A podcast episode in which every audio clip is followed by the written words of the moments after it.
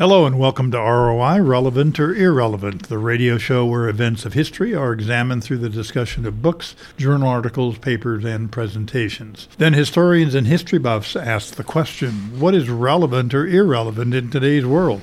My name is Rick Sweet. And my name is Jay Swords. This is the podcast segment of the show that's not broadcast on station KALA. Our guest for this 417th show is Dr. Paul Lasley, professor of sociology at Iowa State University, and we're going to be talking about the Iowa rural urban schism. Our history buffs are Terry Toppler and Ed Broders. Terry, start us off. Yeah, Paul, earlier you talked about a lot of change that uh, the Midwest has been going through, from social change uh, to natural disasters and everything, and that there are gains for some and losses for others. But probably the biggest one is the growing class inequality.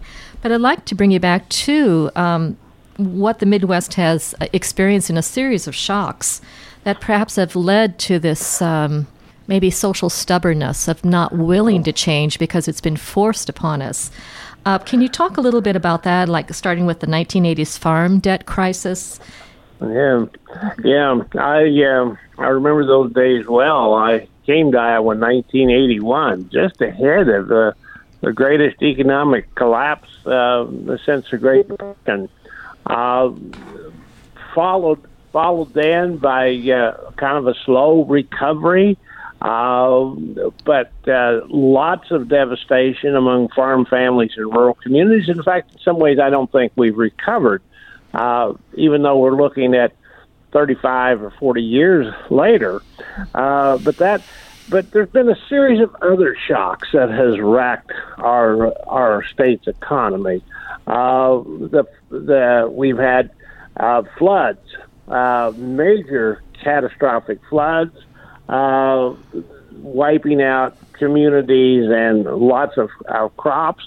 We've also seen very cyclical markets uh, right now, the commodity markets are quite good, but uh, two years ago they were quite low.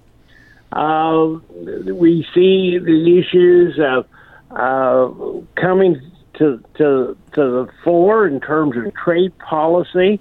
Uh, we now see, so you're right, it's a series of shocks uh, that, that may, that, that I think also engender a uh, level of uncertainty.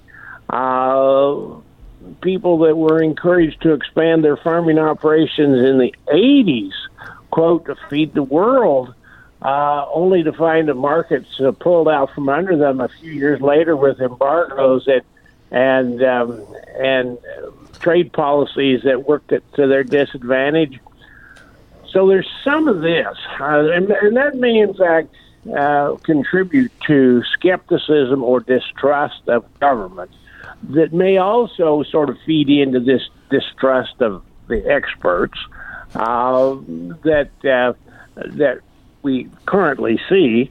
Um, so I, I think when that some people in uncertain times they sort of focus on I'm going to to focus on my business and therefore they become very insular in thinking beyond uh, their immediate sort of problems of employment, of income, of, of meeting the the, the, the home mortgage or the farm payments, uh, and, and that may that may also contribute then to uh, a resistance to change. Okay, Ed. Yeah, um, you mentioned earlier in the show, Paul, um, that there's a lot of resentment in small town and rural America for having uh, been left behind. Mm-hmm. Um, so, can you explain um, how the Republicans have been able to sell this thing th- that they're not elitists and point the finger at the Democrat Democrats, but the Republicans have sold this this nonsense mm-hmm. that they're mm-hmm. not elitists, but they're more elitist than anybody we've seen in this country for probably 100 years. And how, how do pe- why do people buy into this? Well, I think some of it is is that they uh, there's a kind of a theme under maybe unspoken or, or theme is that that government is the problem And we've seen that starting in the 1980s. Uh, that the government is not working for people. In fact, government is sending down more regulations and rules. And I've had many discussions about why do we have regulation and rules? Because we we have lost trust and confidence in each other.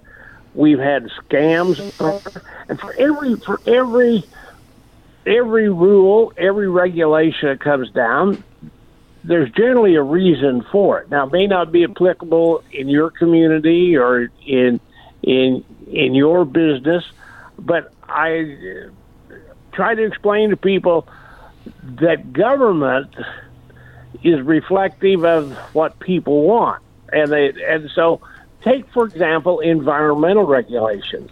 Uh, lots of opposition in rural America about controlling groundwater and surface water contamination from livestock operations and from agricultural fields.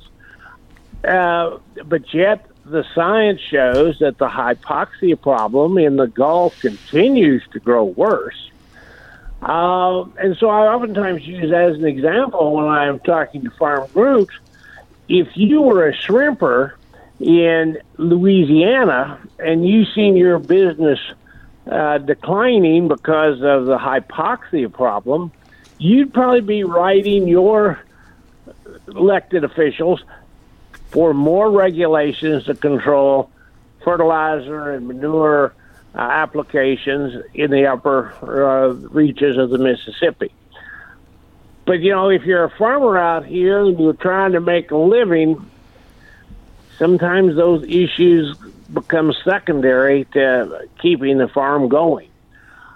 So, so some of it is a failure, I think, to link personal problems with national, in some cases, international trade issues. Uh, that we see, we focus so much on individual performance and success that we fail that the historical political demographic changes that's occurring around us. Paul, you've kind of led me into a question. I think we've been dancing around this conversation for, for the, the whole show so far.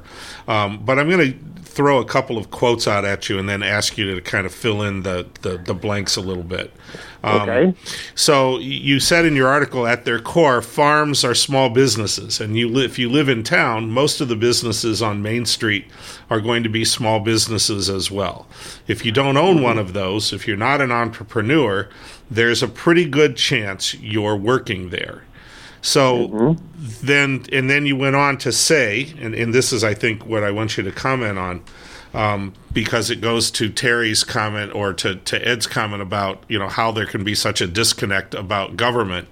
Um, so you can quietly imagine yourself as an avatar of independence while receiving that direct payment from the farm bill or or whatever for your farm and not think twice about it. No farmers think that these direct payments are handouts. Most of them are saying, "Hey, I'm working extremely hard. The markets are just not there for me right now, but by no fault of my own." This direct right. payment is completely justified. And I think in the end, that's where the disconnect starts and stops. It, it really isn't a disconnect. It's not a dislike of government per se.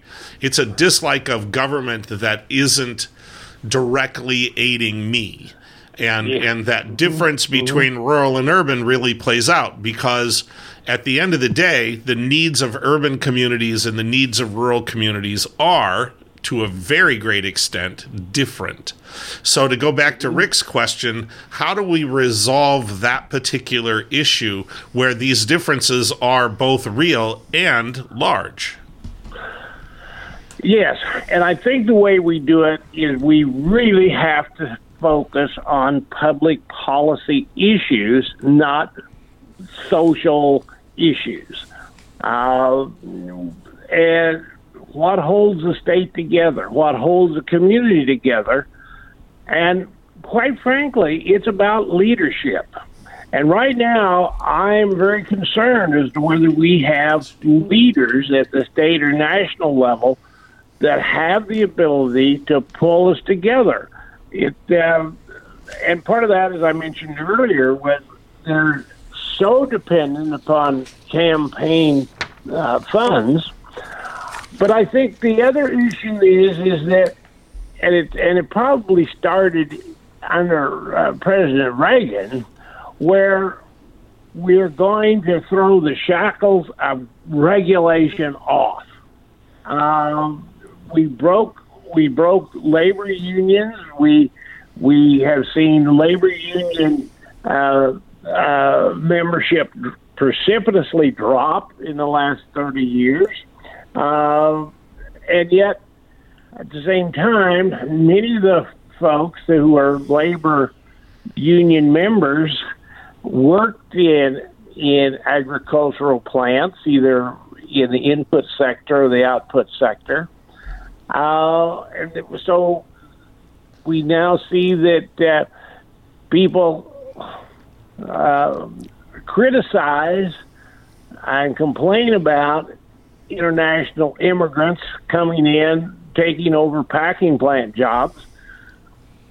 But the reality is is that the, the wage rate in those plants has not kept up with inflation. In fact, it's been it's been a cut in pay, and so we see racial strife around the packing plant industries, not only in Iowa but across the across the country. So I use that as an example of a failure to link local issues with national uh, trends. Uh, you know, Trump did a good job in in both of his campaigns of painting government as bad. Whether whether you're talking about uh, enforcement of natural resources, or even the the the, the post the postal workers um, that that they stand in the road that they're they're a problem. And somehow or another, I've never quite understood why one would seek election uh, for government service in order to tear it down. We need to have leaders that that recognize maybe there's some improvements can, that can be made, but you don't you don't tear down the institution of government uh, unless unless you've got a plan in place to make it better. All right. Well, we would like to thank our ghost. Our ghost. Ghost. Uh, sorry, Paul. I just made you deceased. Let's try that again. We would like to thank our guest for this 417th show, Dr. Paul Leslie, professor of sociology at Iowa State University. He's been talking to us about, yes, the Iowa rural urban schism. The history buffs for today's show were Terry Toppler and Ed Broders. You can listen to ROI as it's being broadcast on Friday nights on KALA HD2, 88.5 FM and 106.1 FM in the Quad City region at 9:30 p.m. You can also listen to the show it's being broadcast on tunein.com. Put KALA HD2 in the search box and look for ROI. Many of our previously recorded shows can be heard at soundcloud.com. Just put KALA radio, all one word, in the search, click on the first icon you see, and scroll down to find ROI shows. You can also find ROI on all of your favorite streaming platforms like Spotify, Apple Podcasts, and Google Podcasts. ROI is recorded at station KALA St. Ambrose University.